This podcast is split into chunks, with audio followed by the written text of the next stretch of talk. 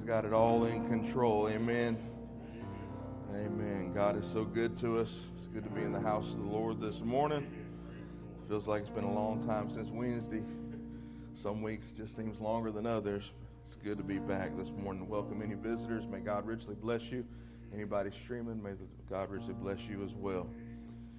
In the presence of Jehovah,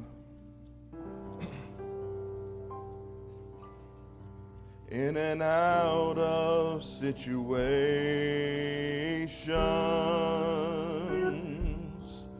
that tug of war at me. Oh, all day long I've struggled for the answers that I And I come into his presence, and all my questions become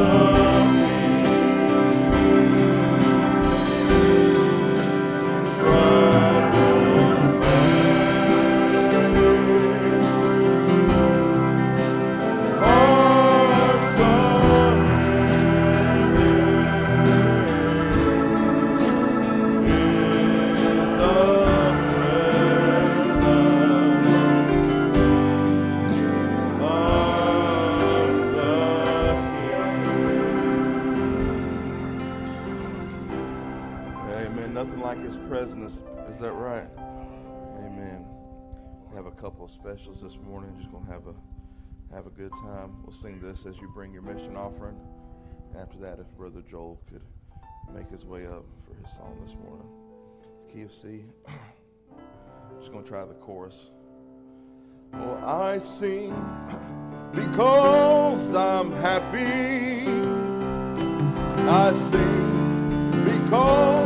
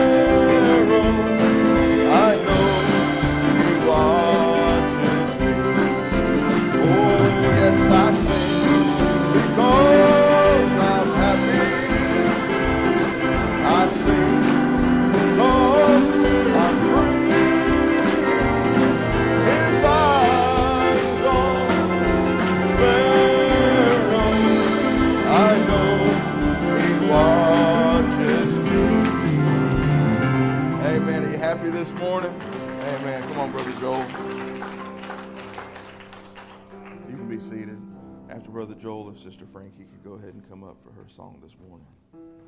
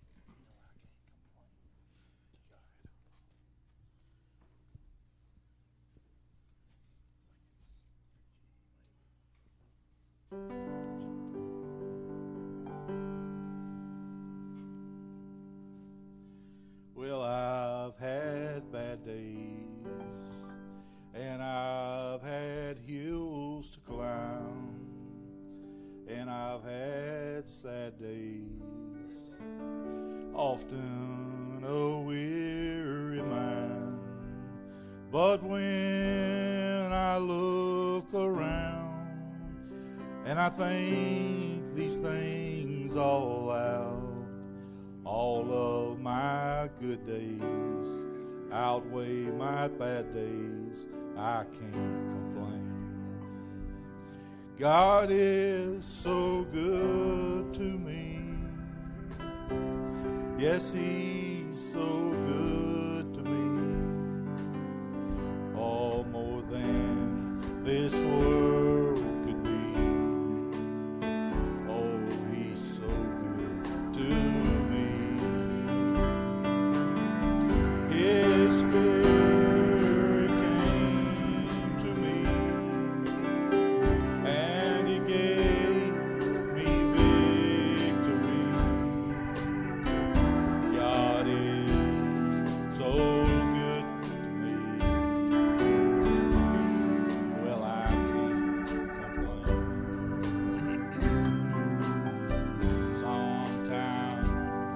the cloud.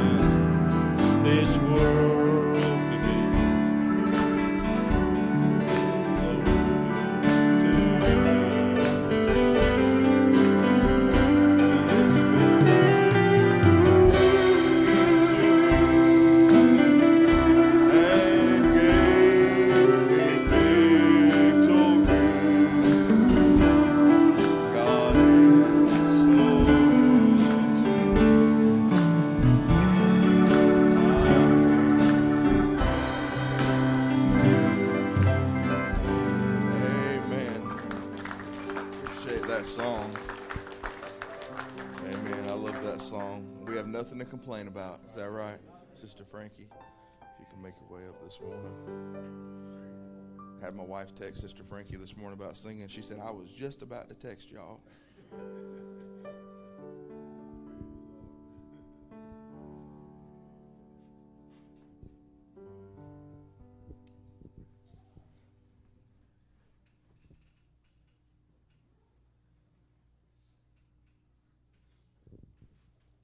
So we have had a really rough week, very rough. Um, and I just listened to this song over and over. I listened to it all week long, basically. Um, I don't know if I'll do it any justice, but it means something to me, and I hope that it will bless y'all. And we haven't practiced, so.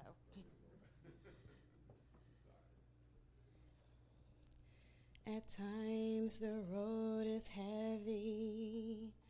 At times the road is long. When circumstances come your way and you think you can't go on. When you're feeling at your weakest, Jesus will be strong. He'll provide an answer when you found all hope is gone. He'll find a way. For I know that if he can paint a sunset and put the stars in place, I know if he can raise up mountains and calm the storm tossed waves, and if he can conquer death forever to open heaven's gates, then I know for you, I know for you, he'll find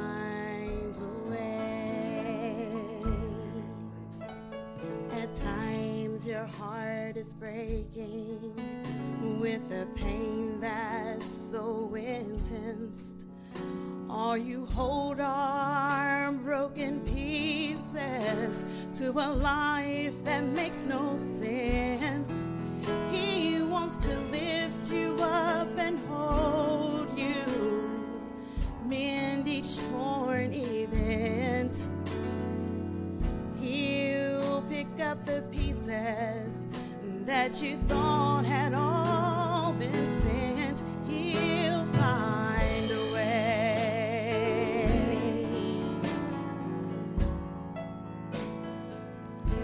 For I know that if he can paint a sunset and put the stars in place, I know if he can calm the storm tossed waves. And if he can conquer death forever to open heaven's gates, then I know for you, I know for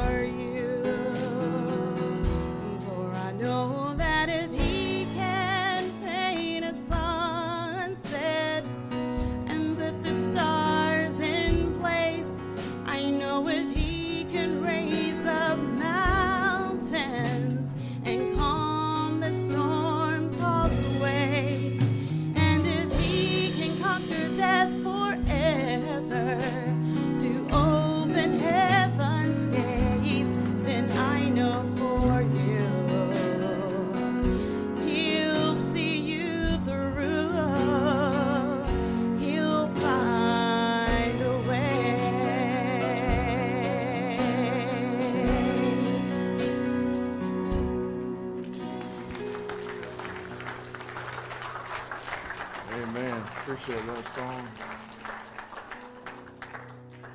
In a world full of what people see as impossibilities, God doesn't see possibilities. God sees 100% guarantees. I'm so thankful He saw something in me. Amen. We'll go ahead and go to the Lord in prayer. Um, have a couple of praise reports um, and an announcement. We'll do the announcement first from Brother Cammy says if you have not volunteered for the banquet weekend and you plan to, please do so as soon as possible so they can finish compiling the lists. Um, Brother Cam will be, be meeting with all the volunteers next Sunday, um, the 23rd, immediately after the morning service, to review the plans for the weekend and answer any, any questions that you may have. Um, also, on the 30th, we'll be doing a tool party for Brother Kyle Harris um, for their his upcoming uh, wedding with Sister Ashley. So that'll be in between the services on the 30th. All the brothers are invited. Lunch and dessert will be served. Um, so if you could remember those two. Um, and uh, talk to Brother George Quinn. Some of you may remember Pastor mentioned him. I guess it's probably been a month and a half, two months ago now, where during service he found out Brother George's wife had passed. And uh, I had messaged Brother George, I believe that next week, and it took him about a month to get back with me. Um, but he said, Thank you all for your prayers. He really appreciates it. Um, said it's very hard, obviously, losing, losing his sweetheart, but he does appreciate the prayers um, of the saints. I've got a little bit of a ring in the wedges, Brother Dave. If you could take care of that, please. And then Brother Eugene had texted some of us brothers the other day. Um, said, wanted to give God the glory and thank Him for His mercy and grace. Um, his mom was supposed to be on chemotherapy through October and then get an operation. And his sister messaged him and said her cancer has shrunk to half the size, to two and 2.5 centimeters. They will do no more chemo until they schedule the surgery within approximately four weeks, possibly four treatments of chemo after the surgery. So we're very thankful for that.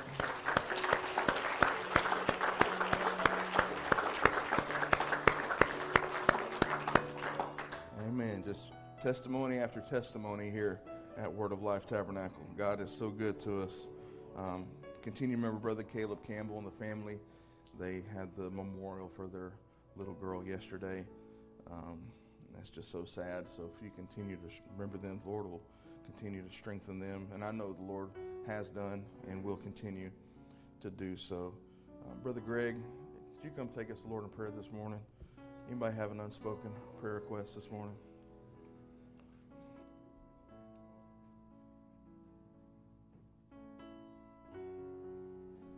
Morning, Saints. How's everyone? Yeah, as my wife said, it's been a rough week, right? the the joys of Laodicea, but we know that we have a we have that joy and that peace that conquers all. So help me as we go into uh, in the presence of the Lord. Heavenly Father, we come to you this morning, Lord. Lord, you just know the different things that we are going through through our day to day lives, Lord. Lord, we know that you have all things under control, Lord. Lord, just I pray that you hear the spoken request. We know that in your word that you will always be with us, Lord. Whether it's coming to us and healing us from any of the ailments and the different things that's going on in the world or just the pressures of life, Lord. Lord, just want to give you all the honor, all the praises, and all the glory, Lord. Lord, as our pastor, as the speaker comes out to send your word to us, Lord, I just pray that you move him out of the way, Lord, and we just hear you. Hear from the throne room, and you just touch our hearts, Lord. Lord, please remove us from from ourselves. Let us understand what he is what you are saying and pray that we take those things into our lives lord and most of all i pray that we show our light to one another lord lord just want to give you all the praises all the honor and all the glory again in jesus name we pray amen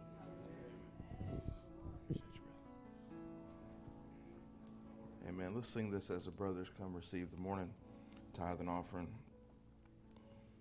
Key of G. Oh, these are the days of Elijah.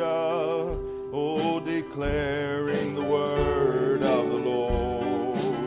Oh, and these are the days of your servant Moses, righteousness being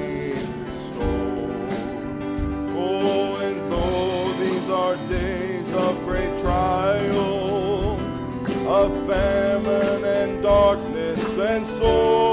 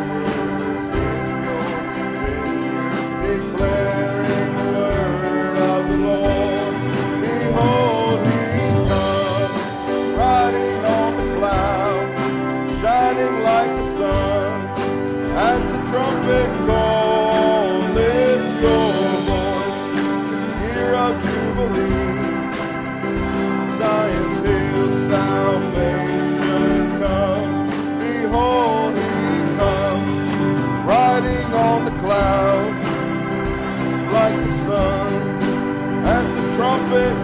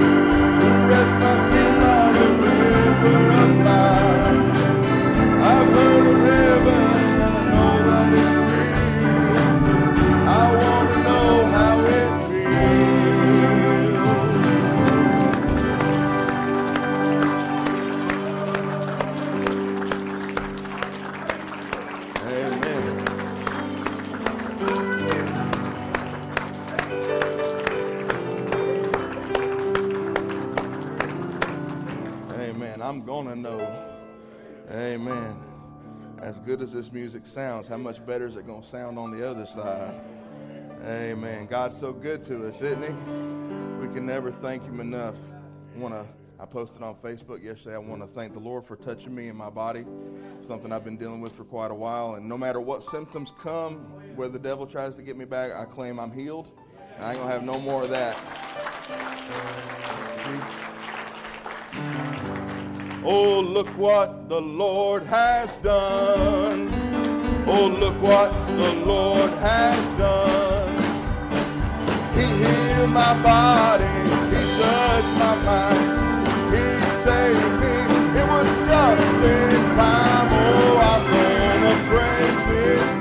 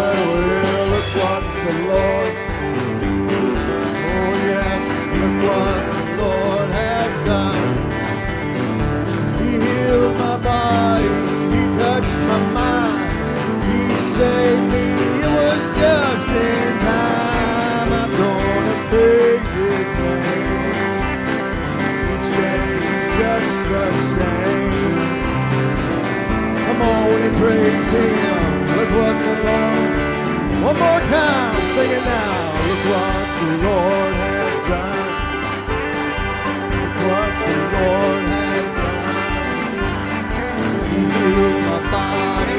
He touched my mind. He saved me. It was just in time. I'm gonna praise His name. Each day He's just the same. Come on.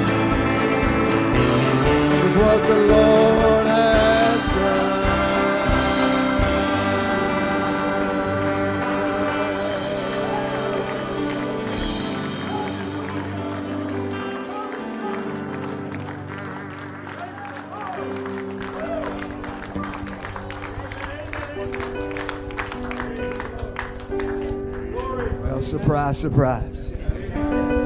I can see it in your eyes. You was not expecting me this morning. But God still heals. Healing is in the body.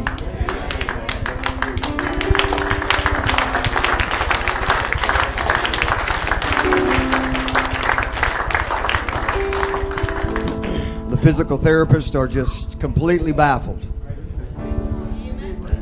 Completely baffled at what I'm able to do at this point in time.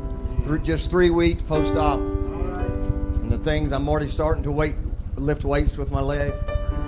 And that usually doesn't happen until about four, or six weeks. And uh, riding a bicycle.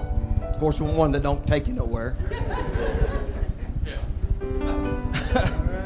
And the first time I had one revolution with my left leg, I just about passed out. but I pressed on. Ava was with me. She was like, Dad, you okay? I said, I'm going to make it. I'm going to get through this. So you have to go and, you know, stretch it a little bit and then back up and then stretch it a little bit and then you ease it over the top you can't do it and then you back up and you say, oh, okay, we're going to get over this mountain. You know, it's like that little, uh, little train that could. And eventually now, the, I'm getting on the bike now and I'm just, because somebody touched God. I'm here this morning because somebody touched God.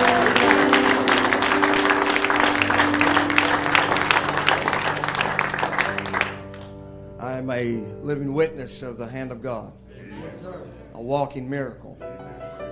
And they keep telling me, they said, you keep on, you're going to be the bionic man. Some of you millennials don't have any idea what that means, but go search it out. You'll understand. I have more metal in my body than will bone. Uh, but the doctor came out and told Sister Lisa that it definitely needed to be done. Um, it was those of you that heard it, it definitely, definitely needed to be done. And I just didn't know when was the right time, mm-hmm. and so I felt that that when I had it done, that it was the right time. And I honestly didn't know I'd be back this soon, mm-hmm. uh, but I didn't want to wait too long because when the shepherd is smitten, mm-hmm. now we've had some good ministers come through. There ain't no doubt about it. But the pastor is the one that has the burden for the shepherd, for the sheep. It's the pastor. It's the shepherd. It's not not that these other brothers don't care, but they don't have the burden of the shepherd. And he's the one that has is, has the responsibility of feeding the sheep the food that they need and leading them into green pastures and beside still waters. Now, the evangelists that come through, they'll tear your hide up. They're not responsible for feeding you like a pastor does. Is that all right? That's the that's that's the that's the word of the uh, of the scriptures that the shepherd is the feeder of the sheep. The evangelist come through and he just rips all the hide off you, then he's just gone. He goes back home. Then I got to come pick up the pieces and pour in the oil and the wine and kind of soothe your wounds a little bit. And uh, some of that's certainly been done in my absence. I've been streaming, but it was needful. We still need Ephesians 4:13, the fivefold ministry. I don't care what Jeffersonville says. We need a fivefold ministry.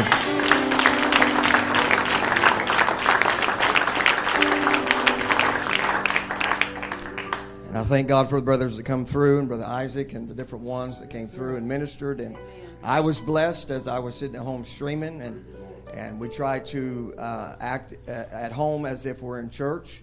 Um, and and and and some some people, you know, they just do whatever and it's going on, and they're not even paying no attention. We try to sit still, and I, if my kids are there, I tell them sit down, shut up. It's church time uh, because uh, it's that's what it's for.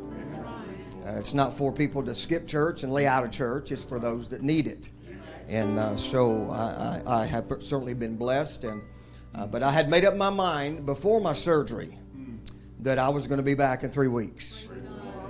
Now I, I didn't tell most of you people because I wanted it to be a bit of a surprise because I was going into this surgery believing that God was going to uh, make my recovery process faster than the last time. And uh, He has certainly, certainly done that. And I want to thank God and give Him praise and be that one leper that comes back to say, Thank you, Lord. I don't want to fail to give Him praise and give Him honor because He's the one that's the reason that I'm standing here this morning. Brother Daniel, you in pain? Well, that's a dumb question. If somebody come in and, and, and, and cut a, a 14 inch scar on your knee and 35 staples and took your bone out and put metal in, you'd be in pain too. Uh, but if my Jesus could walk up the Via Dolorosa in more pain than I could ever imagine, in more pain that you could ever imagine, he was beaten as no other man was ever beaten, where his bones was exposed and his entrails were falling out. And if he could do that for me, I can certainly stand here in a little bit of pain for him. Praise the Lord. I know it gets quiet when we talk about the Calvary and what he did for us, but and it is humbling that he did all of that just for me, just for you. And certainly we can make a little sacrifice for him. Amen.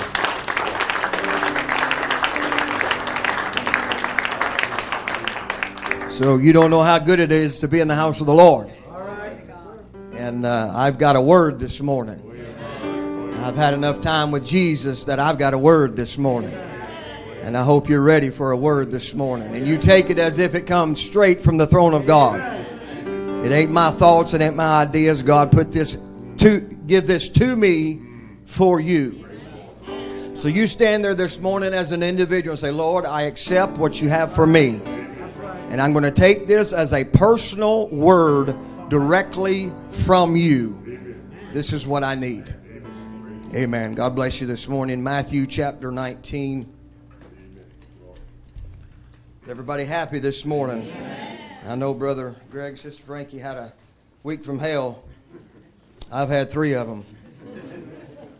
Thank you, Betty. That's all right. Bible says we joy in tribulation. Ooh, that's quiet, boy. oh, count it all joy because it's creating in you a character that matches his. And that's the one he chooses to be his bride, is the one that matches his character. Matthew 19. I got several scriptures, but I won't read them all uh, while you're standing. Matthew 19, verse 23. If I have to sit down for a few minutes, you don't uh, you don't take offense to that. It has nothing to do with my mouth. I can still talk without stuttering. Well, glory. The devil is a lie. Boy, I feel good this morning. Even with my knee, I may run around this church this morning. Praise the Lord. Matthew 19, 23. Then said Jesus unto his disciples, Verily I say unto you, that a rich man shall hardly enter into the kingdom of heaven. And again I say unto you, it is easier for a camel to go through the eye of a needle than for a rich man to enter into the kingdom of God. When his disciples heard it, they were exceedingly amazed, saying, Who then can be saved? They acted as if everybody was rich. Who, then can be saved? But Jesus beheld them and said unto them, With men this is impossible, but with God all things are possible. May God add his blessings to the reading of his word. You can be seated. Matthew 10. I'm sorry, Mark 10.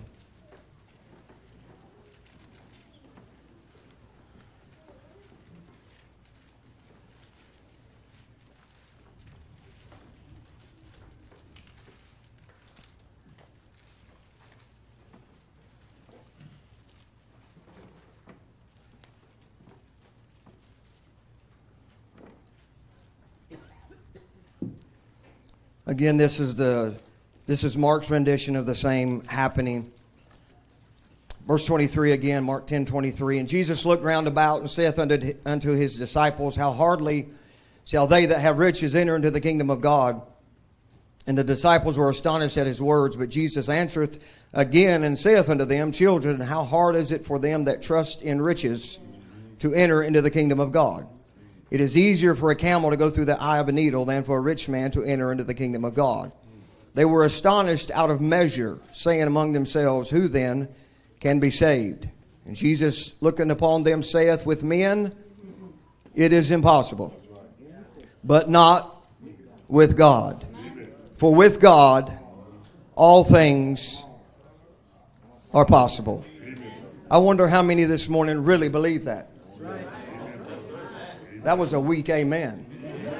I wonder how many this morning really believe with God all things are possible.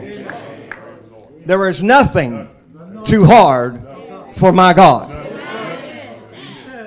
Now, in your mind, in your carnal mind, you may be saying, "Well, you're standing up there with uh, with a uh, bad knee surgery three weeks ago, and you're talking about what God can do and all things are possible. Well, let me give you another scripture. Jesus says, In this world you will have tribulation. All of us have something we're going through.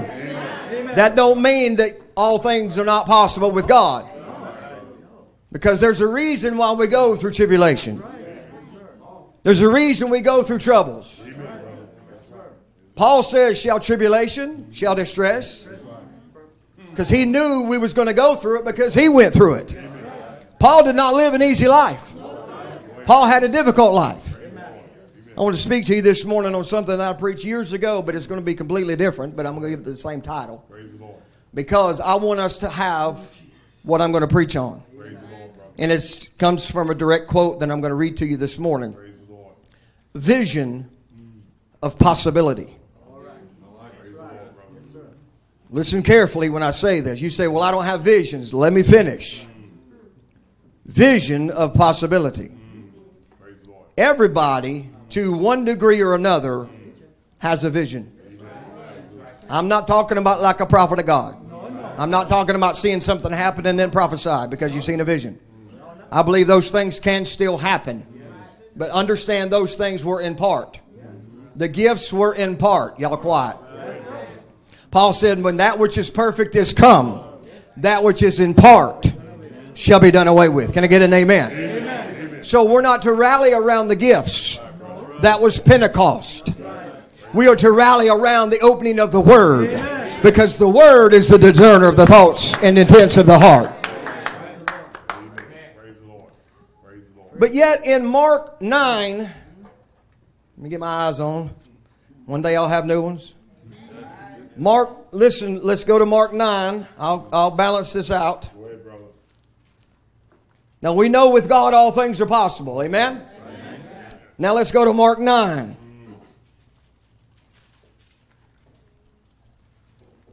Verse 23. Boy, it's 23 three times, isn't it? That's my birthday, 23. Something about 23. Jesus saith unto him, If thou canst believe, all things are possible to him, not God.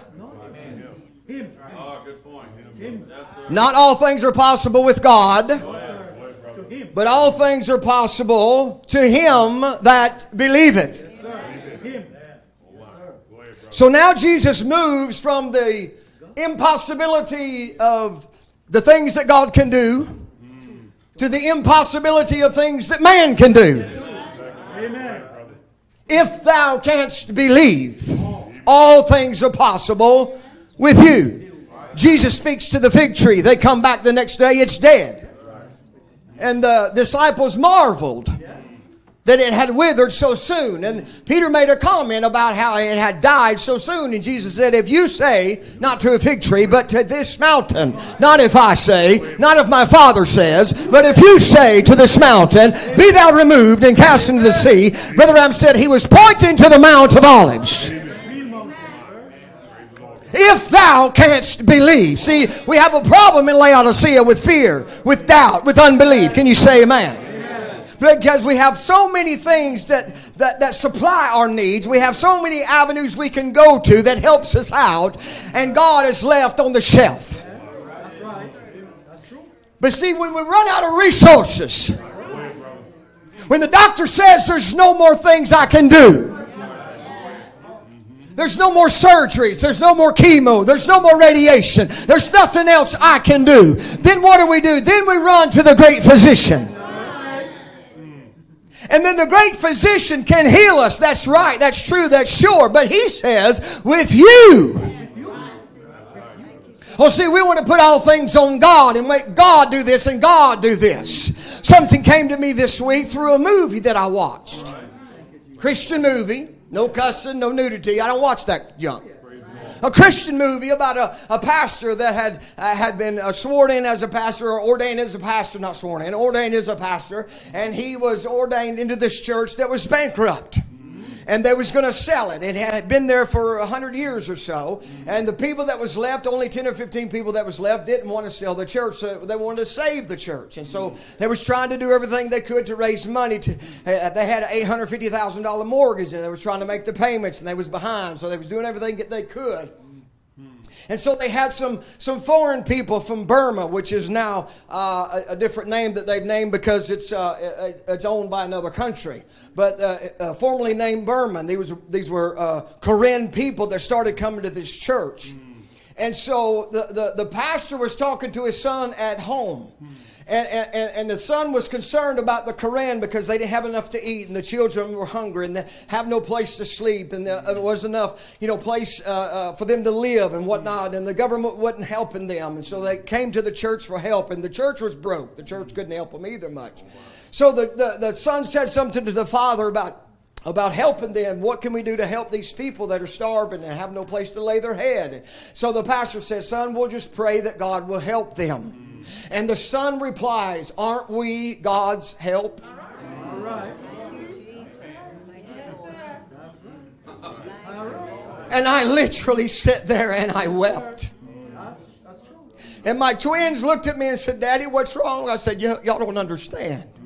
This hit me so hard that we want God to do this and God to do this, and we are God's body on the earth. We are His hands, we are His feet, we are His mouth. Come on, somebody. When people pray to Jesus and then Jesus sends us to them, we become Jesus to that person. Well, hello, somebody.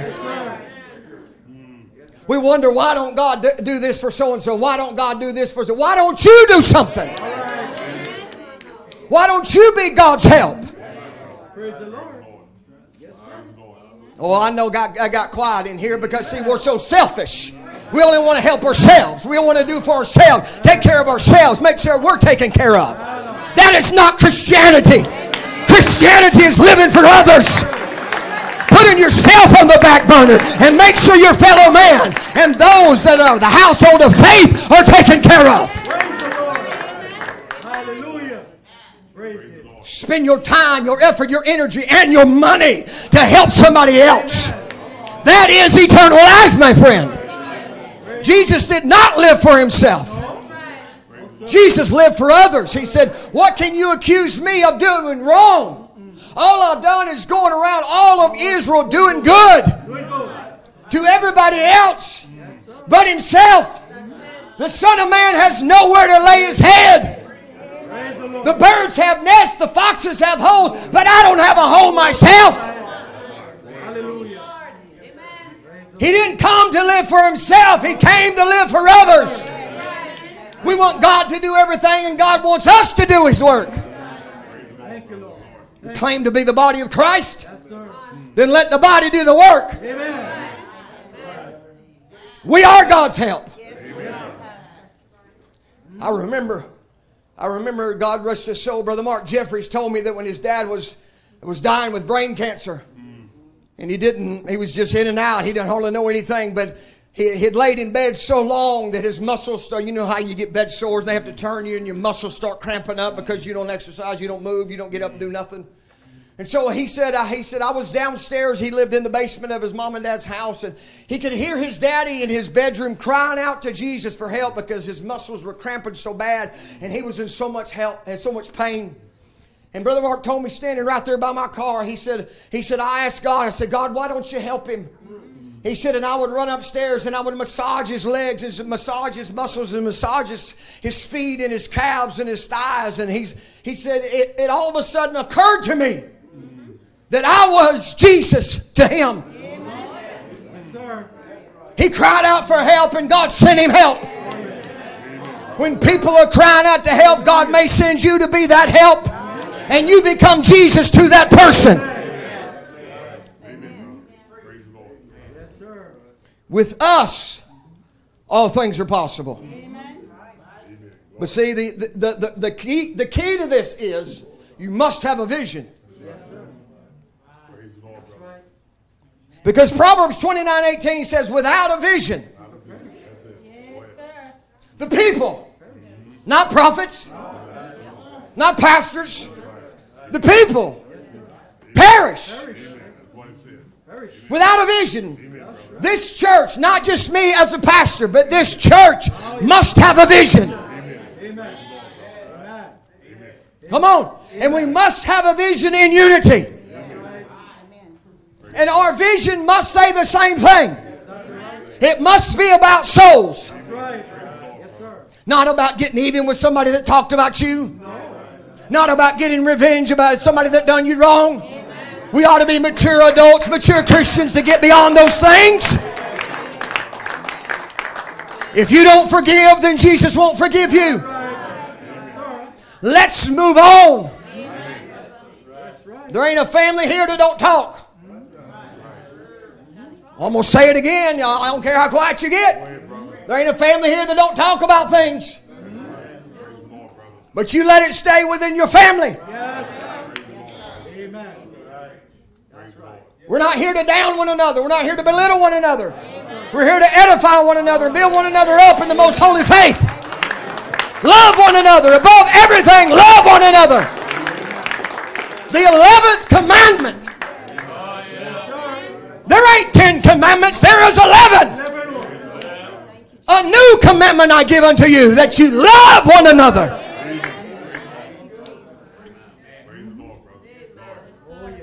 Turn to the book of Judges. Oh my, getting some limbs on the tree already. Judges 16.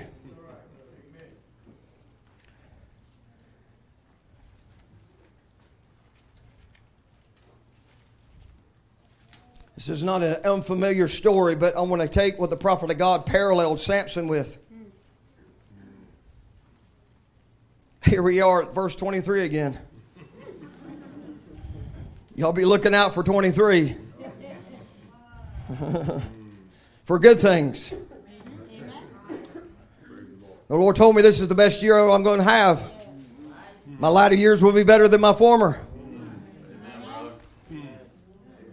Uh-huh. oh, yeah. All depends on what you interpret that to be. You think the people going through tribulations ain't going through good times. You have to understand why God puts us through things like He did Job.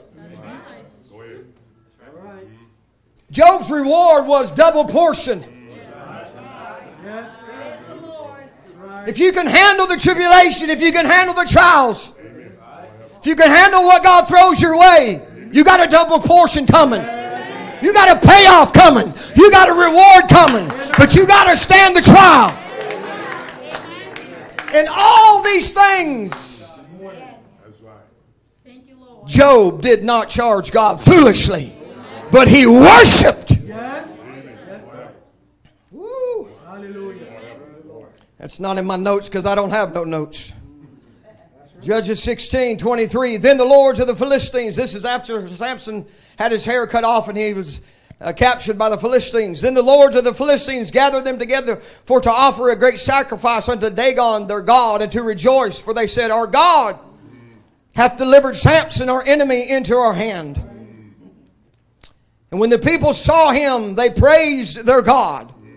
For they said, Our God hath delivered into our, our hands our enemy and the destroyer of our country, which slew many of us. And it came to pass when their hearts were merry that they said, Call for Samson, that he may make us sport or entertainment. And they called for Samson out of the prison house, and he made them sport. He entertained them. And they set him between the pillars. Samson said unto the lad that held him by the hand, Suffer me that I may feel the pillars whereupon the house standeth. He went to the foundation of the house. Hello. He went to the foundation of the enemy's house. Suffer me that I may feel the pillars whereupon the house standeth, that I may lean upon them. Now the house was full of men and women, and all the lords of the Philistines were there, and, and there were upon the roof about 3,000 men and women that beheld while Samson made sport. And Samson called unto the Lord and said, O Lord God, remember me. I pray thee and strengthen me, I pray thee. Only this once. O God, that I may be once avenged of the Philistines for my two eyes. And Samson took hold of the two middle pillars upon which the house stood, and on which it was borne up, of one on the right, uh, with his right hand, of the other with his left. And Samson said, Let me die with the Philistines. And he bowed himself with all his might. And the house fell upon the lords and upon all the people that were therein. So the dead which he slew at his death were more than they which he slew in his life. Does anybody see something different about this scenario than the rest of the miracles in Samson's life? If you don't, I will, and I will enlighten you that every time in Samson's life when he come against a lion and he come mm-hmm. against the Philistines and killed a thousand with a jawbone of an ass and he did all these things in his life, he lifted the gates of Gaza which weighed over two tons and, and carried them 40 miles. But understand every time that he did one of these miracles, the Bible says, and the Spirit of the Lord came mightily upon him. Interestingly enough, in this scenario, it doesn't say that. With God, all things are possible. But now, Samson needs things to be possible with him. It does not say the Spirit of the Lord came mightily upon him. It says he did this with all his might. And the victory he had in his death was greater than any time that God came upon him.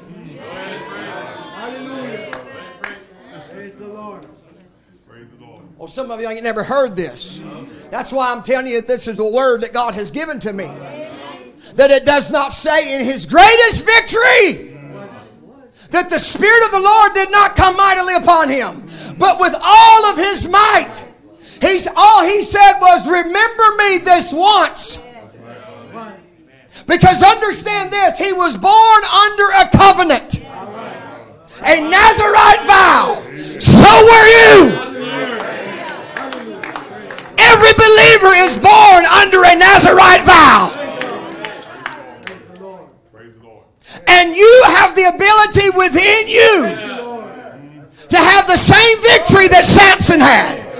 But you must be willing to die with your enemy. Hallelujah! Too many people aren't willing to die. They want to still live and have the supernatural. It don't work that way. You've got to be willing to die to your emotions, die to your feelings, die to your anger, die to your temper, die to your bitterness. Come on, somebody. Amen. In order for God to use you, you've got to die to yourself. Amen. Yes, sir. Let me read to you what a prophet of God said about this scenario right here. Lord, just once more. Brother Branham preaches this many, many times about Samson. And every time, Brother Branham parallels Samson with the church. No, we gotta we gotta lay this foundation. Now we got no service tonight, so hang with me. It's my first time back, but I may be a little long. Because right now I'm anointed. And right now I have no pain.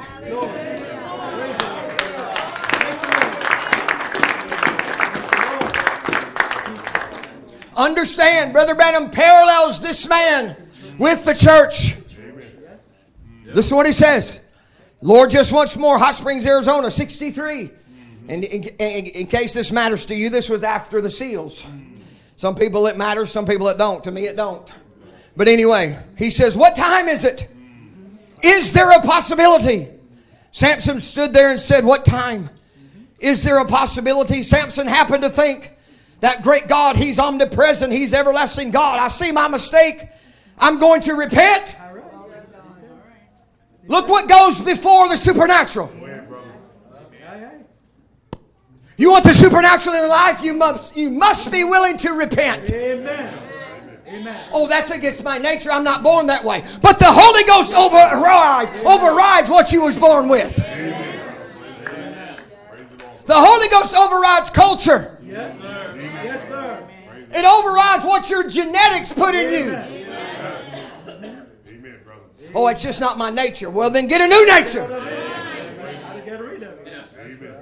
The zeal of this hour is to repent. And if you can't repent, you'll never see the supernatural in your life. I dare say if you can't repent, I, I question your experience. Because you had to repent to even be saved. Oh, it's easy to repent to an invisible God. But it's difficult to repent to a live human being. Oh, it's quiet up in here. I understand the difficulty of saying I'm sorry. Because you're saying you're sorry. But the, the, the, the educated ones say, I apologize.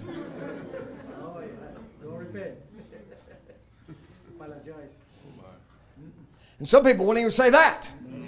Because they got too much pride. Too much pride to repent. Knowing in your heart you got something get somebody. And I'm going to tell you, it's going to fester. And it's going to grow. And it's going to grow into bitterness. And bitterness is the only thing I can find that can take Christ out of your life. Friend, you're looking at a man that has struggled with bitterness. Oh, y'all don't like me to be transparent. Y'all don't like me to be honest. But every pastor struggles with bitterness because people tell you you're the best thing since sliced bread. You're the next thing to God. You're the best preacher we've ever heard. And then the, the next week, you're the Antichrist. You're a devil. You're preaching false doctrine. Your own family comes against you, telling you that you're leading your people to a tribulation and the devil's hell. And I've struggled with bitterness. I've struggled with anger. I've struggled with revenge. Y'all can get quiet and sit there and bow your heads if you want to, but it's something we all have to deal with. People that's lied on me, and I knew it was a lie. And God knew it was a lie. And you want to pick up the phone and you want to straighten it out. Let's get to the bottom of this. Come meet me man to man. Now, you know, when you meet man to man with that kind of attitude, somebody's going to jail and somebody's going to the hospital. That's just the way it's going to be. So, the best thing to do is just bow your head, get on your knees, and pray for that person. Because forgiveness is not for them, it's for the release of you. Oh, my. You can tell I ain't preaching three weeks, now, can't you? He said, That great God, He's omnipresent. This is Samson speaking. Brother Branham laying out a drama. He's everlasting God. I see my mistake. I'm going to repent. And he cried out. There is a possibility that we could do the same thing. This day don't see the vision like Samson. If we could only see the vision of a possibility. Start right here, right now, a possibility. So see him standing there and we'd say, so this is Samson's. Let's catch a picture of it. This great mighty warrior. Let's picture him this afternoon that he had wide shoulders, great framework. Here, here this big bulk of a man stands here blinded, tied with strings, and led him to the middle of the floor, humiliated, broken, defeated, with the great God of heaven looking down upon it. Down here, his critics, drunken soldiers looking down. I'd imagine as they stood there, many Philistines had even shook in their, in their shoes to hear his name. Samson was a mighty name at one time. So was Christianity. At one time. Devils shook in their shoes when we called the name of Jesus. At one time, demons trembled when we prayed for the sick. But now we've lost the vision of the power of the name of Jesus. We've lost the vision of the Great Commission that Jesus has sent us out, that nothing would harm us. We would have power over demons, power over diseases. Come on, somebody. That wasn't just to the disciples. Drink any deadly thing, it won't harm you. That's to us too. But we've lost the vision of what Pentecost had. We've lost the vision of what God's first church was. The power of God that fell so many times in the supernatural was evident at every service. That they could take handkerchiefs and aprons from the body of a dead man and put them on people that had sicknesses and diseases, and they would leave. Not by prayer, not by anointing oil, not by fasting. Are you hearing me? By a handkerchief or an apron from the man of God. And they believed it would do what the Word of God said it would do. And it did. Have we lost the vision of what Pentecost had? Oh, I know, Brother Daniel, we've had many miracles. That's right. But I ain't satisfied. We've still got Sister Marilyn in a home. We've still, still got Sister Pearl in a home. I want them here. Come on, somebody. Oh, yes, God's brought them a long way, but I'm not satisfied. I want full restoration. Come on, somebody. Yes, Lord, yes. Oh, yes, we've had testimonies even this morning, but I still ain't satisfied. There's still people with needs. There's still situations that's got to be taken care of. There's still people need direction, need wisdom, need understanding, need God's will. We don't want our will. We want the voice of God back in the camp, the shout of the King and word of life. I don't want you to hear me. I don't want you to know my ideas and my, my, my thoughts. I'm not here to tell you what I think about the Word. I'm not here to give you my interpretation. I'm here to tell you what a prophet of God said. There is a possibility, but you must catch a vision of it. That it is still possible that God can work through me. Oh, Brother Daniel, I'm a nobody. No. But what if you're a visitor in the hospital? Just visiting a friend, visiting a loved one. And you feel a little unction of the Holy Spirit just to pray for them. That's right. Yes, sir. Oh, but I, I, I, Brother Daniel, I'm not a preacher. I don't care. Yeah. If you're in the hospital and God deals with your heart just to lay hands on says, could we have a word of prayer? Right. And you be Jesus to that person. Oh, but you know what people do? They wait on Brother Daniel. When you've got the power in you. Amen. I'm not a Nicolaitan preacher. I'm not telling you I'm the only one with power. That's that's Nicolaitanism. Take the power from the people and put it on the man of God. I'm not that kind of preacher. I believe you got the power in you. Amen. Amen. Never in the Word of God does it say only the pastor has the power. I realize I have a responsibility as the shepherd. I realize that. But you got to realize you got a responsibility as the body of Christ. Amen. And you can't expect me to be there at every given second.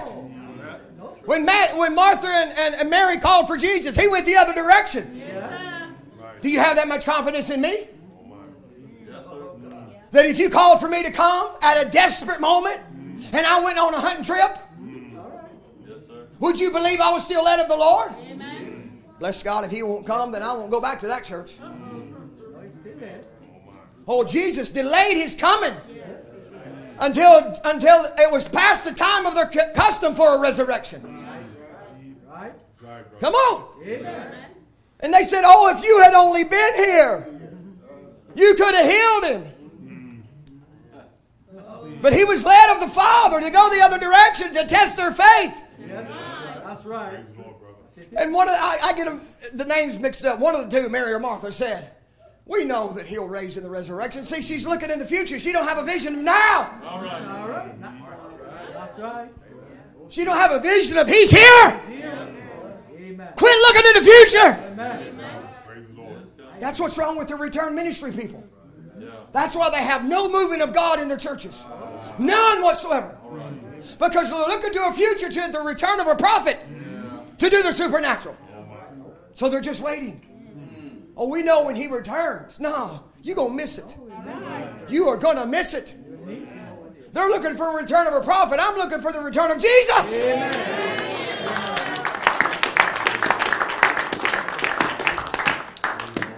And they have no move of God whatsoever. It's deader than 4 o'clock in the morning. Because they're looking in the future. I've even heard them pray. I've heard songs written about it. I've heard men get up and pray and cry real tears. Oh God, send your prophet back. We need your prophet here. And I'm thinking, what in the world are you thinking, man? No, sir. The mystery of God is finished. God had no more need of a prophet here. Now it's bride time. It's the bride coming of Christ. You don't find the Israelites once they once Joshua took over. You don't find them crying for Moses. Because God said, Moses, my servant, is dead. Now you take these people over. And you divide the inheritance through the 11 tribes. Our Joshua's here. We are not in need of a prophet. We are not in need of a man that sees visions. We are in need of a people that has a vision.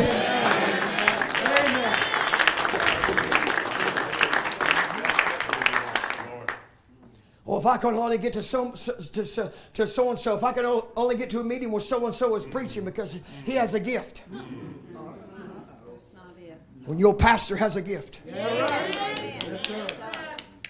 And you feel only recognize the gift that your pastor has, you can receive your healing right now while I'm preaching.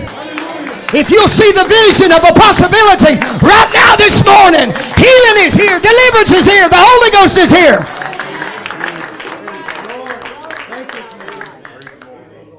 Well, if I could only get in that prayer line. Wait a minute! I'm here to tell you, and you listen, word of life. I don't care what other churches are doing. Them days are over. Some of you don't like what I'm saying, but you listen to me. Brother Branham tried his, his best to get away from it.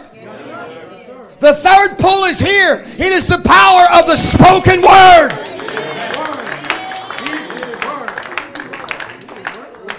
Oh, Brother Danny, I just want you to lay hands on me and pray. No, I don't have to pray. All I have to do is lay hands on you. The book of James does not say I have to pray. If you want me to touch you, I'll touch you. And if you believe in my touch, that my touch is more than a man's touch, just like Peter's shadow was more than a man's shadow, God can touch you. And you can leave here saying, Jesus touched me. Because I promise you this morning, Jesus ain't coming down here to lay hands on you. But He sent me.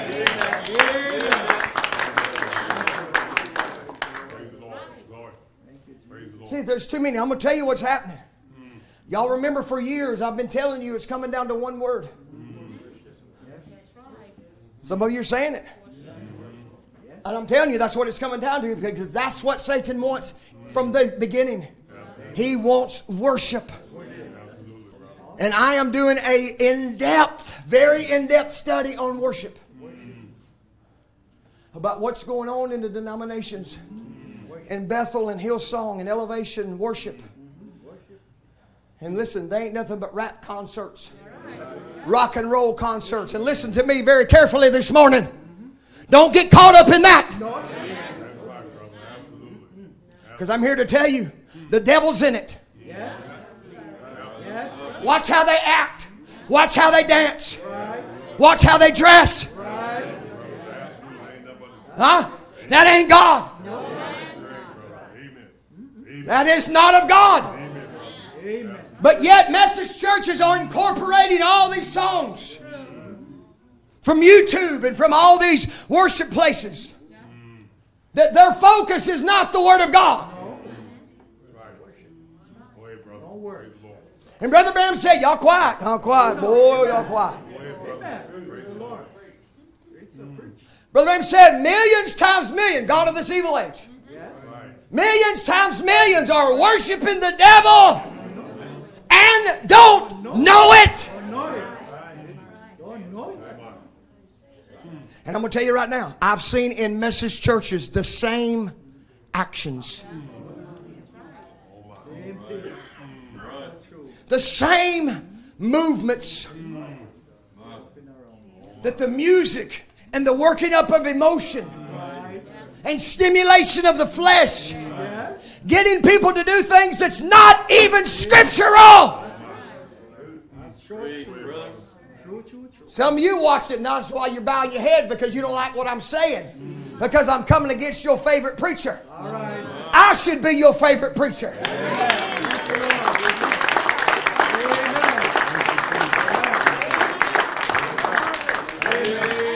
If you're, listen to me, listen to me. If you're being fed by internet preachers, stop coming here. Stop it. Leave today. If you can't be fed completely by this ministry, leave. If you are supplementing your spiritual diet by internet message preachers, go to that church. Move to another state. Yes, sir. That's what's wrong with people in this church. They've been listening to too much garbage on the internet. And they're confused about what to believe. Yes, sir. And they're catching other ministers' visions when you should be catching God's vision of this church.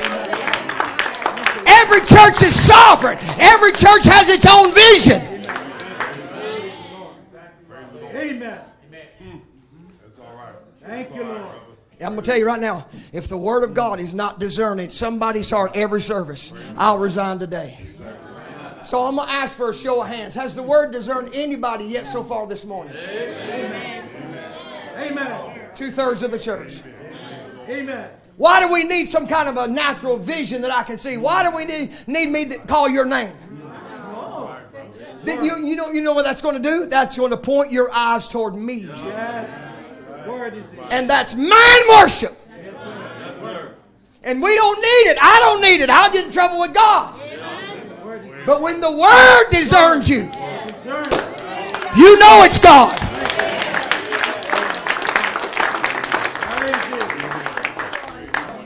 See, some people just come to church just to occupy a pew. They never raise their hands, they never sing, they never worship. They're just here out of a duty because they don't want to go to hell. And they think just coming to church, occupying a pew, going through the motions, will put them in the kingdom of God. And you're deceived. If you have not repented, been baptized in Jesus' name, filled with the Holy Ghost, living a life for Jesus every day of your life, submitting your life every day, dying daily every day. I'm telling you right now, listen to me clearly. You are on your way to hell. Oh, see, preachers don't preach on hell no more because they don't want to lose members. No, no, no. Hell is just as real as heaven. The difference is heaven has no end. But there is a real hell, and it's not just flames. It's torment. That you had an opportunity and you rejected it. When the preacher preached on repentance and re- you refused to repent, you refused to make things right with that person you had a, a grudge against. And it ended up festering into bitterness. And you ain't got me to blame because I preached on it. Oh, Brother Danny, surely the, that just one thing won't, won't, won't wind me up in hell. Ask the rich young ruler oh, how many things it was that he had that wound him up in hell. Jesus looked at him and said, One thing thou lackest. One. One. That's only. And later we find out him lifting up his eyes in hell because of one thing. Well, brother Dan, this one thing, this one thing don't matter, don't it? It is, Father. Where's that one thing going to lead to? Because you, you, you understand that one thing is a seed. and it's going to grow. Praise the Lord, brother. So if you're just coming here just to occupy a pew, just to be a Word of Life church member, we don't have members. We don't have a role. The role is up yonder. Praise the Lord, brother. Amen. That's right. If you're here out of fear of going to hell, you're here for the wrong reason. Yes, sir. I'm not here because I'm afraid of going to hell, because I know I deserve hell. And I say, just like Brother Branham said, if he kicks me off into hell, still love you. into the abyss of hell, I will still love him because of the life he gave me here, because of the grace he showed me here, because of the mercy he showed me here. I will still love him on my way down to the abyss of hell. Because I know I deserve it. I'm not worthy of eternal life. I'm not worthy of uh, uh, an eternal city. None of us are. Amen. Praise the Lord. But by His grace. Through His foreknowledge, He has elected us. Amen. Thank the Lord. Lord. So why wouldn't we want to come to church and give Him worship? Oh, but brother, and you preach against emotion. No, I didn't. No, I didn't. I preached against fanaticism. Praise the Lord, brother. Taking what Brother Branham seen that the church of America, naked from the waist up. Mm. Oh, Remember the vision. Dancing to the rhythm of rock and roll. And then the bride must preview again. How did she get out of step? By watching the church that was marching or dancing to the rhythm or the beat of rock and roll. That's how she got out of step. And I'm telling you right now, that's how these churches are out of step. Shame. It's a shame. It's a crying shame. A man go to a church to preach and don't know one song they sang in the song service. I was raised on the hymnal. Yes, right. Oh. Yes, right. Yes, right. Oh, some of y'all forgot about these. It's what I was raised on. This is what characterized me. This is what built me. The bloody songs. That's right. Yes, sir. True. We didn't have screens. We had books and we, we had to learn how to read. We had to go to school.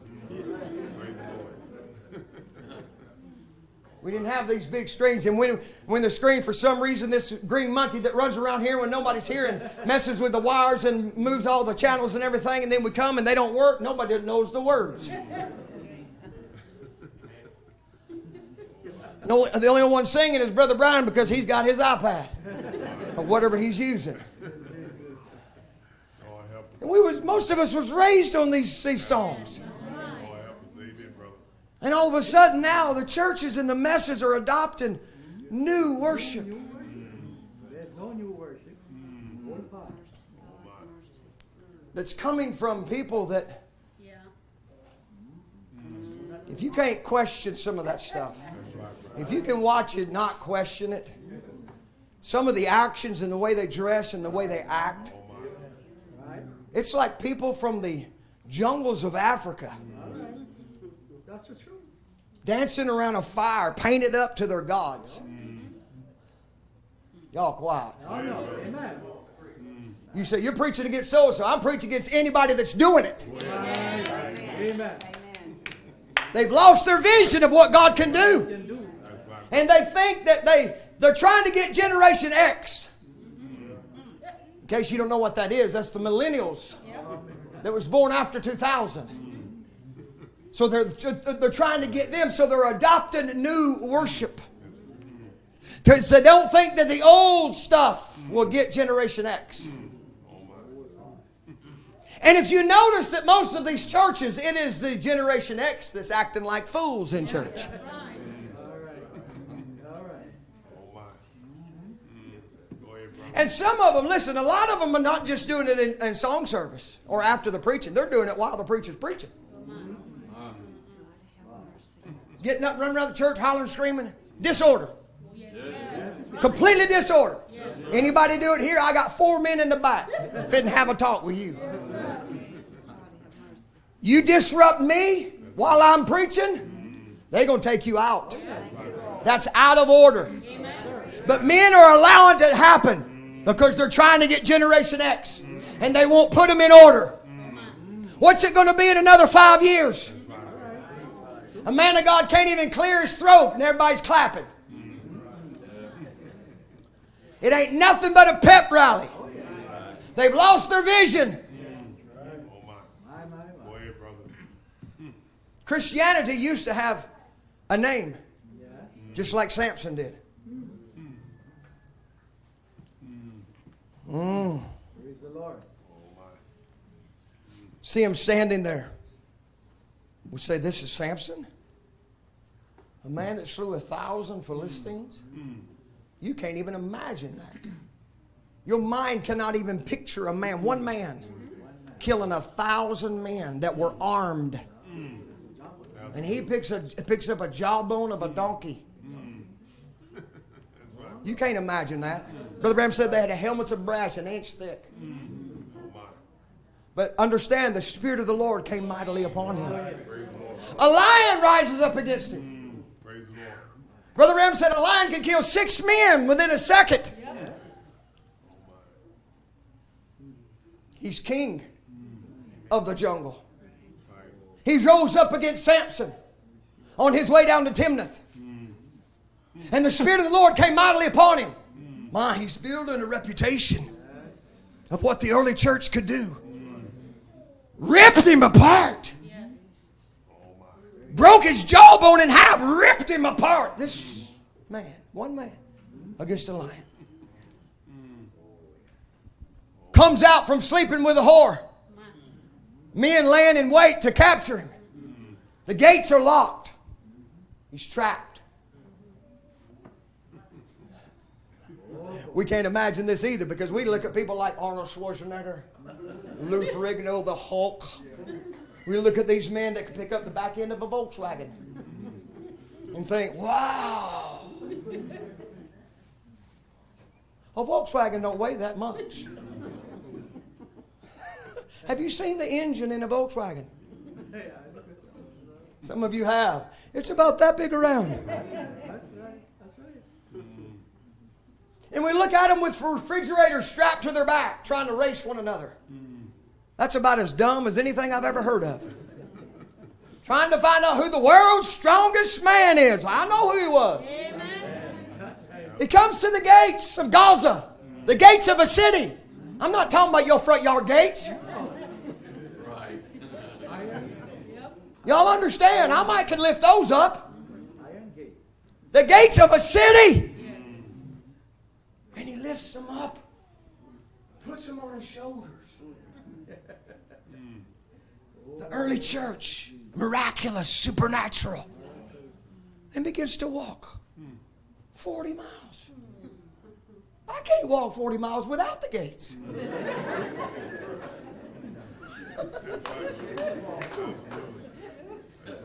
I doubt any of y'all could either. 40 miles, you'd be the other side of Atlanta.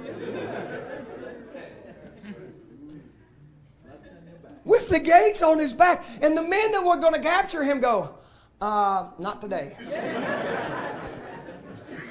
All right. no. I believe we'll wait for it to a- another day. If a man can do that, what's he going to do to us? All right. Here. Find out. Brother Branham said, This is the early church. Yes. He parallels Samson, building this rep- reputation when the Philistines hear the name of Samson. They know the reputation. They know what he's done. They know the miraculous. They know about the lion. They know about the foxes. 30 foxes tying their tails together. Anybody want to try that? Burning the fields. Killing 30 men, getting their coats. Because that was the bargain. He said, if you, if you had not plowed with my heifer. He called his wife a heifer. A man like that can call his wife a heifer. a man that can carry gates, he, got, yeah, his wife ain't gonna do nothing to him. A man that can kill a lion, his wife ain't gonna come up against him. He can call her anything he wants to. He said, Had you not plowed with my heifer, you would not have known the, the secret of my riddle. But they, they, they, they, they come to her and her father and they threatened them. And they got the riddle answer. And he had promised them, if you, if you guess the riddle, I'll give you 30 chains of garments. So he went and killed 30 men. Because he didn't have 30 changes of garments. What kind of man is this? What kind of reputation is he building? The Philistines tremble. You remember in the scriptures, I don't have time to turn there. Remember in the scriptures when Samson was hiding up in the hills. And the Philistines knew where he was at, but they wouldn't go to him. So they went to Samson's fellow Israelites and said, Go and bring him down to us. Y'all remember? Some of you don't read your Bible, so I'll tell you the story. So instead of these Philistines that was not shaking in their boots, going directly to Samson, they went to a couple of Israelites and said, You go and bring him down. And Samson says to his fellow Israelites, As long as you do me no harm. Because Samson was not called to kill his brethren.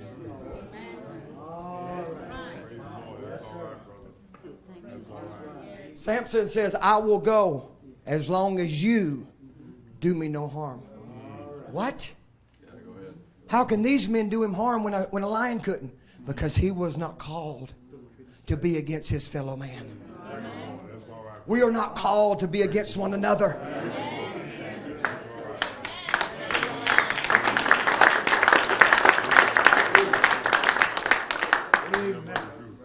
And that's when they brought him down to Philistines and they thought they had him. And they bound him and he just snapped them like twigs. He's building a reputation as the early church in Acts did. Right, right. And now what's happening? I got to come down to my point now. Now I'm starting to preach. Go ahead. Go ahead, brother. Praise the Lord. Samson, because of a woman, a church. That he was fellowshipping with.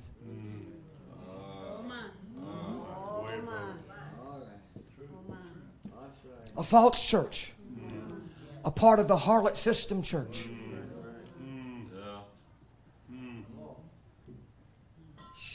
It's sizzling in here, boy. I can smell the smoke burning. We know a woman types the church, types a church, any church. So he's fellowshipping with the wrong woman. And the, and, and, and the general of the Philistine army comes to Delilah. He says, Find the secret. We know there's a secret to his strength. Because that man, that one man by himself can't do the things that he's done. There's a secret somewhere. Find it. Use your, your seduction. Use your body. Use your sweet, honey dripping voice. And what a thousand Philistines couldn't do. Go ahead. All right. That's a woman. What a lion couldn't do. One woman. Because the Bible says she vexed his soul Daily. And so, being the type man that Samson was, deep and dumb and stuck and stupid, each day he give her a an answer, and it was wrong. The Philistines come upon him when he fell asleep in her lap, and she said, "Arise, Samson! The Philistines be upon thee." And he rose and snapped everything in two and beat the Philistines up, and they ran, for their life. And he comes back to Delilah. What's the matter, honey? You lied to me. You don't love me. Turned on them switch of crocodile tears. Oh, Jesus, help me, Lord. That's truth. You know, there's a lot of women got that switch to get what they want. Oh, Jesus. Oh, Jesus, help me to get through this one. You don't love me. You lied to me. Tell me the truth, Samson. You know how much I love you. She's a whore. Excuse me for the word, but it's in the Bible. You want me to use something a little more elegant? Prostitute, streetwalker, red light district woman? I don't know what you want me to call her. She wasn't only seeing Samson. There's not enough money with just one man. You'll understand that's how they make their living, not with just one man. And each day, the lie that he told her got closer and closer to the secret. Go read it. Yes, right. Eventually, it got to braiding his hair, putting things in his hair. In the beginning, it was bind me with green ropes, bind me with this. But then he gets to his hair. Each day, he's getting closer to the secret because she is seducing him, because he's fellowshipping with the wrong church. He's laying his head in the lap of the wrong woman. And he's becoming comfortable and he's losing his vision of his covenant. Finally, he gets tired of the vexation. And he tells her all his heart. Hmm. An angel came to my mother before I was ever even formed in my mother's womb because my hmm. mother was barren. And said, You shall have a son. And she, he shall be a deliverer of Israel.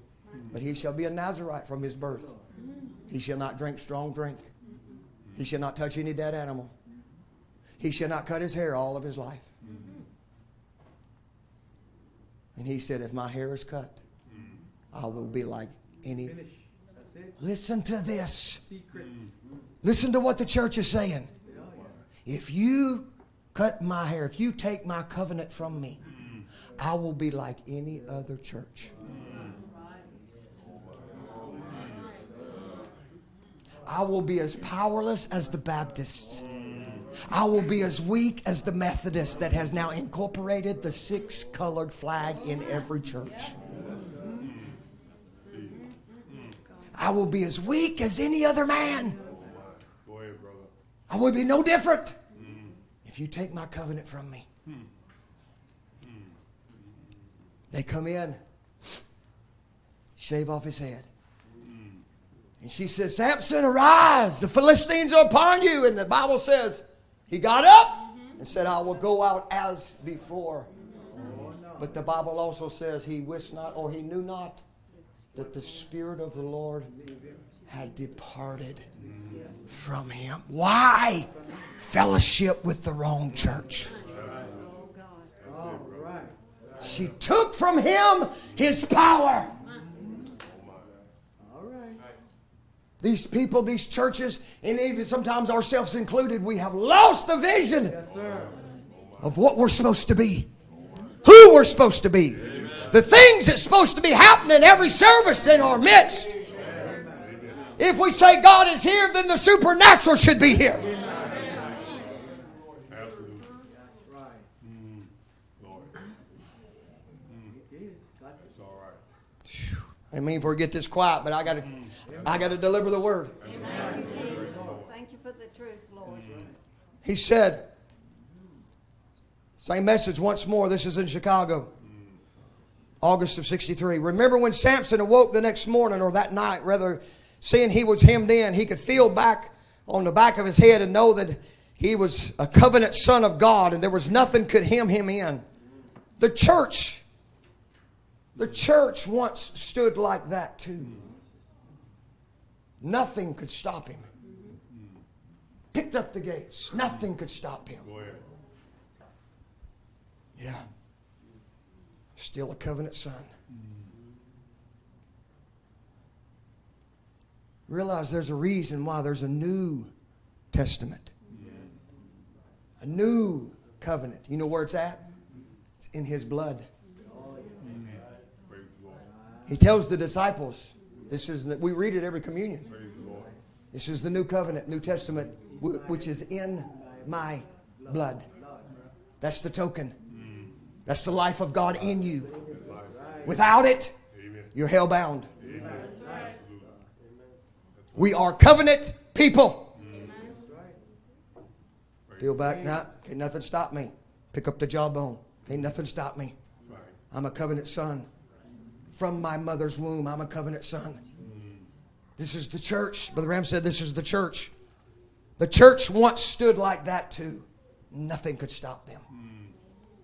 What did he do? He rose up, walked down the street, pulled up the gates out of the sockets, and put it on his shoulders and walked to the top of the hill and sat down. Many standing there that, that, that afternoon remembered that event. But look at him now. Blinded, mocked, just a sport. What has happened now? Entertainment has entered the church. The singing is no longer inspired, it's just entertainment. Let me make this clear to you people. As the pastor of this church, we are hosting this big singing in August with Brother Liss from Iowa. We're hosting this banquet for the young people. We're hosting this singing on Saturday night. Okay? But I made it clear up front this is not a night of entertainment. Well, some of y'all didn't want to hear that. This is not a night of entertainment. This is not what it's about. It is not to entertain your flesh. It is to worship Jesus, the Lord of Lords and the King of Kings, the fairest of 10,000, the lily of the valley. Come on, somebody.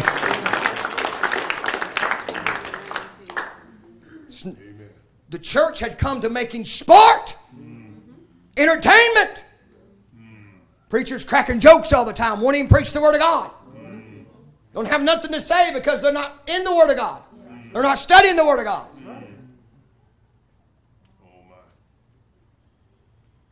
People are starving to death.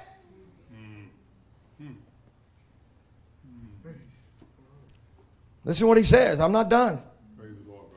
The church once stood like that too. What did he do? He rose up, walked down the street, pulled up the gates. Many standing there that afternoon that had remembered that event, but look at him now, blinded, mocked, just a sport for the enemy.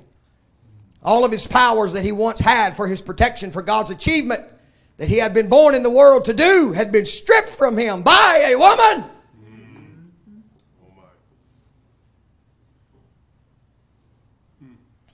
Lord, don't let me, don't make me go there.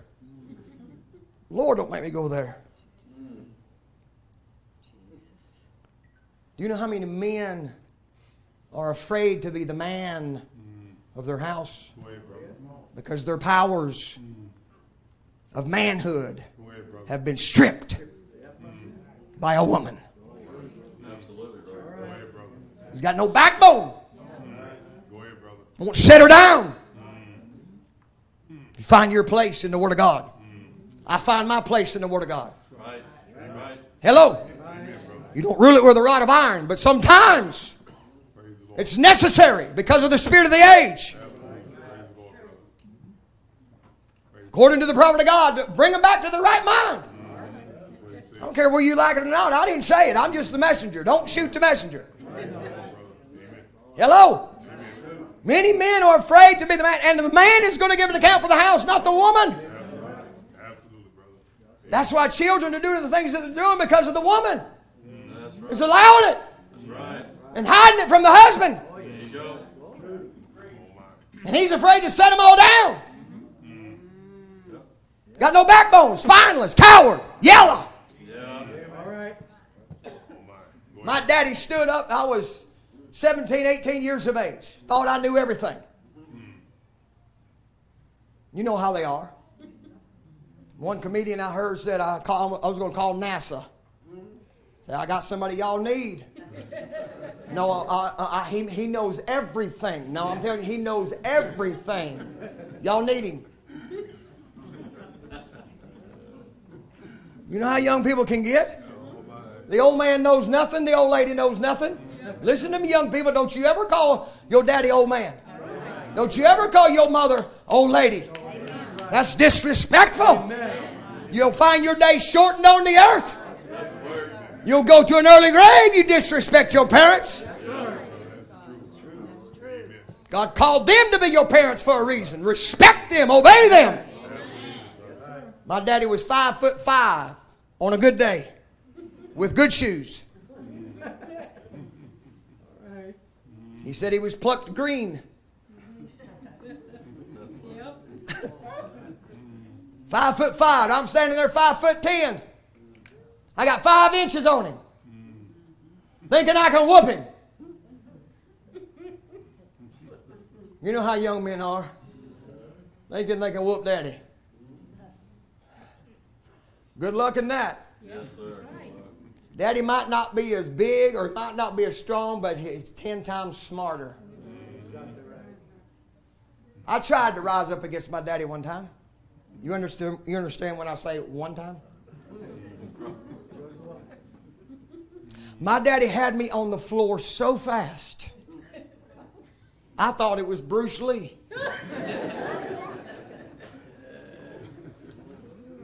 He just put one foot behind my ankle and hit me in the chest, and back I went.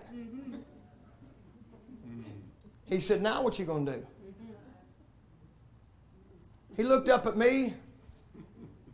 He said, I'm gonna tell you something, boy. This is my house. And as long as I'm the head of this house, you're going to do what I say. You're going to get home at a certain time. Oh, there's no curfew anymore, is there? There's no guidelines anymore, is there? Oh, they just do what they want to do, go and do what they want to do, sleep with who what they want to sleep with, kiss and slap around and touch and whoever what they want to do, and drink and smoke weed, and do everything they want to do, and nobody says jack to them. Mm, then wonder why they're in the condition that they're in because nobody parented them, nobody corrected them. Thank you for the truth, Lord. You know the reason I am the man that I am today and that I live the way that I live? Because I had a daddy. He didn't play games with me. He said, if you don't abide by my rules, there's the door. Right.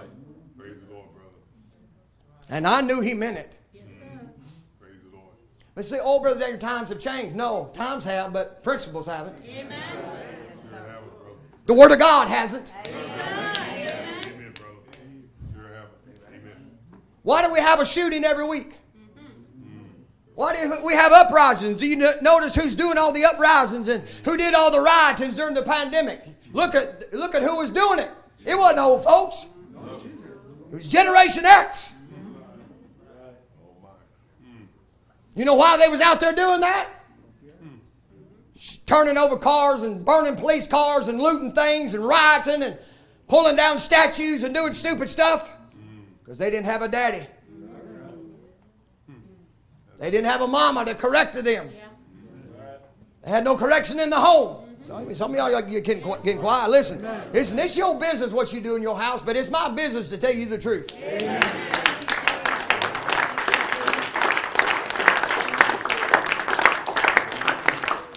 And I know as a father, I got to give an account to God for what goes on under my roof.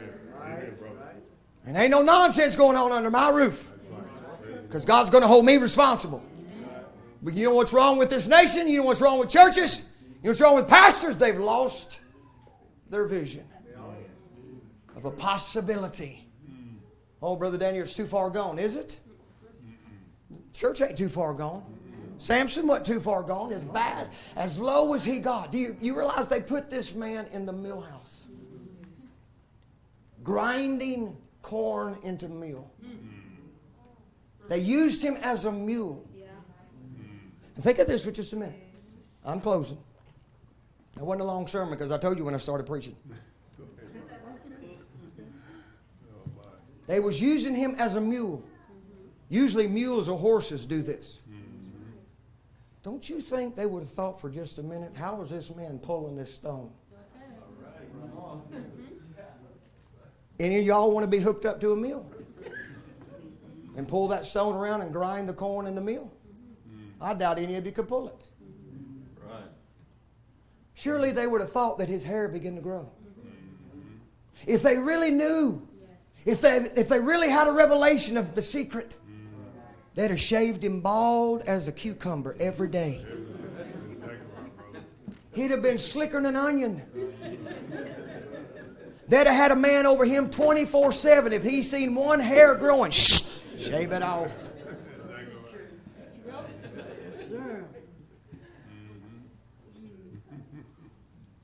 But they didn't have the revelation that the roots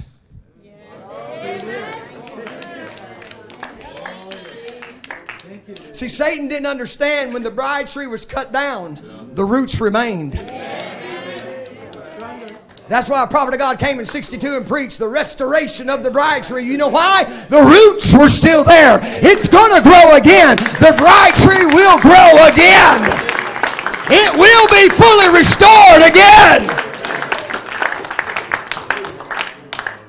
That's why if you're gonna if you're gonna cut down a tree or if you're gonna knock down a tree, you better make sure you get the roots.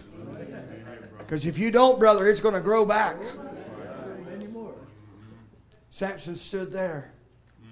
And no doubt all the past was going through his mind. All the past victories, Brother Branham said, passing through his mind. Things them when, when the Spirit of God came mightily upon him. And he's seen that nothing was impossible to God when the Spirit of God came upon him. But now he's in a position he don't ask God to come upon him. He says, just remember me. And see, if you're in the book, God can't forget you. Praise the Lord. Amen. Samson had done some stupid things, some dumb things, some idiotic things, but he was still a covenant son because the roots remained. And the roots began to grow hair. Feeling back there, oh, they're growing. The covenant's still there. They didn't stop growing. I'm still a covenant son. So he told the lad, he told the young minister that will take this message on to the coming of the Lord. Lead me to the foundation of hell. Praise the Lord. The gates of hell shall not prevail. You know why? Because the church, the true church, the bride, will get the revelation.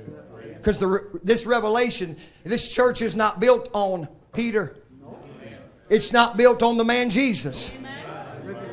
It's built on the revelation of who he is. Currently, right now, who he is now. And Samson began to realize he's the same God. He's the same God yesterday, today, and forever. And whatever he did in the past, he can still do now. But I, I, I don't know if I feel worthy enough to ask him to help me. So I'm going to with all my might. Because I have the power of possibility, because my vision has now grown that God can still do the same thing through me. Because I'm a covenant son. Mm. So instead of the Spirit of the Lord coming mightily upon him, he with all his might. Mm. See, that's why I read to you the scriptures, the two scriptures that says, with God, all things are possible. And then the third scripture I read to you said, with you. See, in the early church, God came and all things were possible. Mighty things were done. But now we're in the, Brother Branham said, this is the scene of the church now. This is where she's at now. Not waiting for the Spirit of God to come, but now we bring the Spirit of God with us. Amen. Amen. We bring our licks of fire together and make the pillar of fire together. We don't have to wait for God to come. We bring God with us. Amen. We don't have to wait for Him to show up. I bring Him with me. So now here's the church in all their might, in all their power. With you, all things are possible. He has his greatest victory without the Spirit of God coming mightily upon him. Destroys the pillars, destroys the foundation of hell with the power that was within him. What are we able to do with the power of God that is within us? Take me to the pillars. Take me to the foundation of hell. When Jesus died, where did he go? He went to Satan's office himself. Knocked on the door. Went to the very foundation. Knocked on the door. Satan opened the door of hell. So, oh, here you are. I thought I got you when I got Elijah and, uh, or, or Elisha when I got these different ones, these different prophets. I thought I got you when I got John the Baptist. I thought I got you when I got this one. But here you are. I got you now. No, you don't got me. I got you. My blood's still wet on Calvary's hill, and I've come to take over. Snatched the keys of death, hell, and the grave off the side of Satan, kicked him in, the backside, slammed the door, and rose triumphant on the third day. And said these words Even as I overcome, ye shall overcome. Well, glory. Let's stand. I ain't done, but I got to quit. Give Jesus a hand clap of praise this morning. Come on, somebody.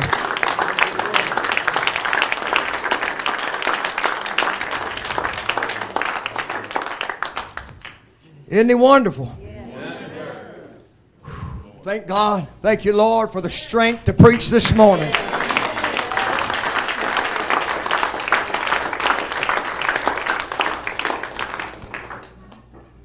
Give the devil a black eye. I hope you got the word that God gave you this morning. Catch the vision of possibility that we can become a church that can write a book of Acts. That the former things that was done, and we read it, we say, wow, wait a minute. Wait a minute. Not just with God all things are possible, but with you. If thou canst believe. If you can't believe, then forget it. If you can't believe, forget it. And if you're not a believer, you're one of the other two. Mm. I just happen to believe he's the same yesterday, today, and forever.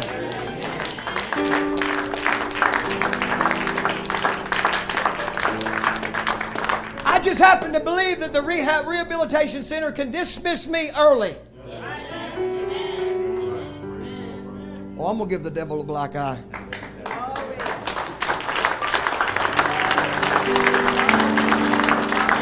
Hallelujah.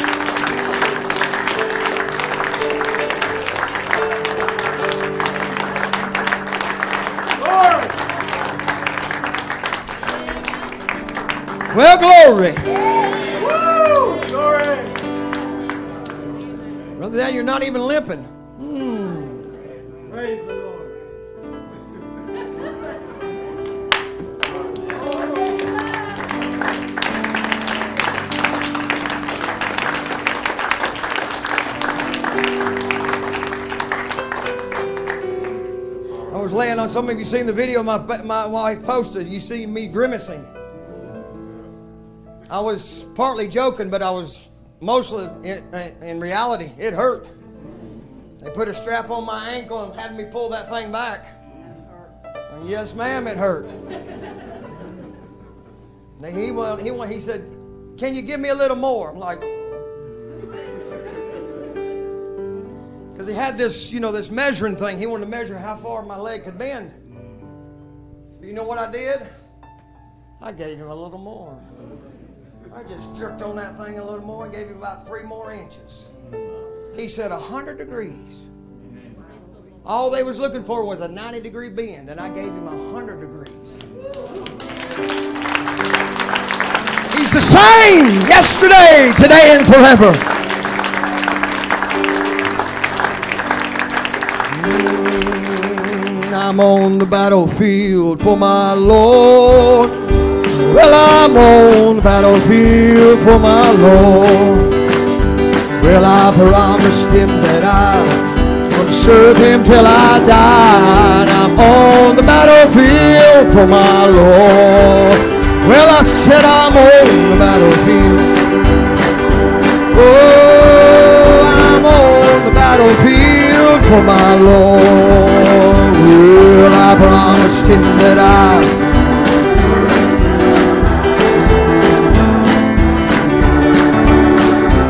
singing now. Well, I'm on the battlefield.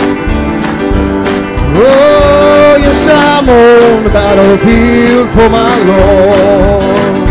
Well, I promised him that I'd serve him till I die. I'm on the battlefield for my Lord. Sing it. I'm on the battlefield.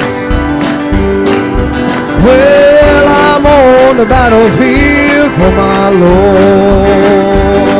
I promised him that I'd serve him till I died. I'm on.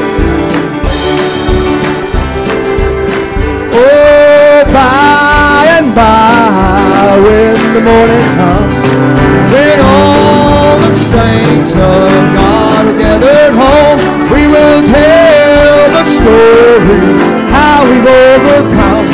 We'll understand it better by and by. Oh, by. Oh, when all the saints God are gathered home, we will tell the story We will understand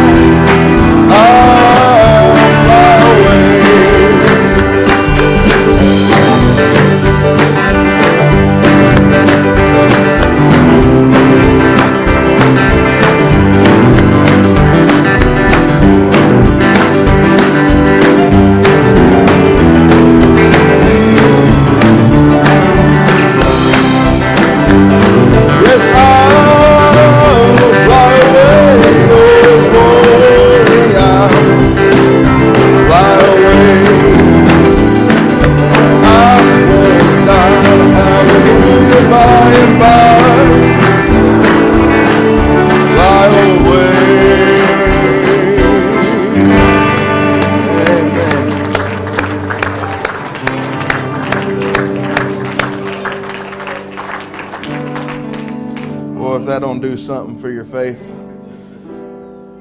it's so wonderful to have our pastor back. I love all the brothers. I especially love Brother Isaac, you know, that have been ministering here, but it's something different when it's your pastor. Amen. So thankful for what the Lord's done for him. I did not expect him to go down the stairs right there, so he caught me completely off guard. But that's wonderful to see. Amen. So good, so good.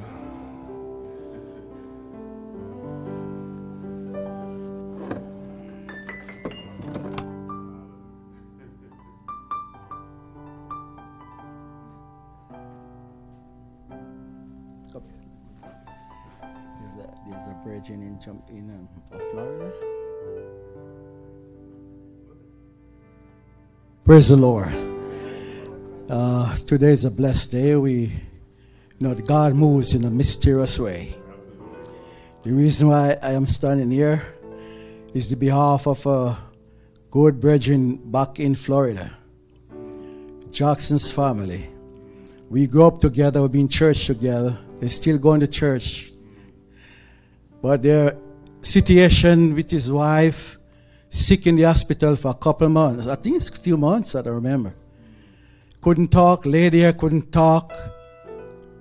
Doctor, everybody, they give him over. She called the family and make will for everybody that she was gone. The doctor, they gave her over. She doesn't dare no talk. She was gone. And uh, a couple weeks, a few weeks or a few days ago, Brother Jackson, we call him Jackson Stanama. He went to the hospital and he said he does go and he rests his hands on her head and said to her, Nam, that's what she called her, Nam, I'm, I am Renford, I am here. She shake her head and wake up. He said, I am back. He said, I am back. And the reason why I said it, that he was ta- I was talking to him. We were talking together with him. I called him, I talked to him. I said, Brother, it's not your hands. God used your hands. Because we are his hands, we are his feet. No, you represent her, you, you are his wife. God speak to you, lay your hands. He didn't say you to pray. Lay your hands. And the moment you lay your hands, she said, Robert Shaker says, I am back. I'm saying wasn't he your hands, it was God through your hands. So anything Jesus we are the representation of Christ Jesus. So then I said to him, when Jesus called Lazarus, he didn't say, he didn't call everybody name. There's a special name he called. He said, Lazarus. Lazarus said, I heard and I know that voice. And he come forward. Because Lazarus was a friend of Jesus. So you are his wife. So you call her back. And now she's home. She's home from then, from the day she, he lays hands on her. He's home. She's home now. And I can say, we are, as Brother Daniel was preaching, we are the representative. We are looking on Jesus right here now. He's here in our hand. Use it. Don't let us use what we have. Use it, brother and sister. We are the representation of Jesus Christ. I just want to say he's not here, but I want to tell you all that God works miracle through you can done anybody any hospital anywhere you can lay your hands you don't have to pray lay your hands i give you praise i thank god for the word give god the glory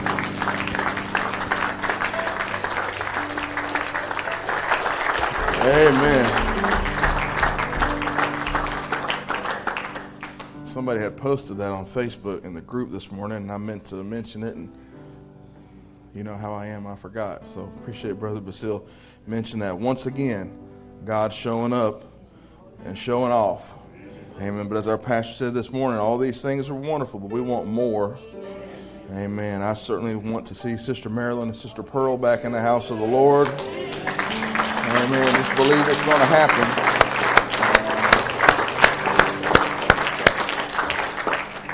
Sometimes out of sight, out of mind, it's easy to forget, but we don't need to forget. We need to hold on to them and keep thanking the Lord in advance that it's already done. Amen. It's been so good to be in the house of the Lord this morning. Amen. It's going to be a while till Wednesday, I bet. Just hold each other up in prayer. The Lord will strengthen us throughout this week. Give us whatever we have need of to get through the week with all the people we deal with each and every day. Amen. Everybody happy this morning or this afternoon now? Amen. F. Try. I just throw up my hands as we're dismissed this morning. When everything has gone wrong, you got your back to the wall. Satan's coming on strong. He really wants you to fall. He'll send trouble your way. Even sickness is a part of his plan.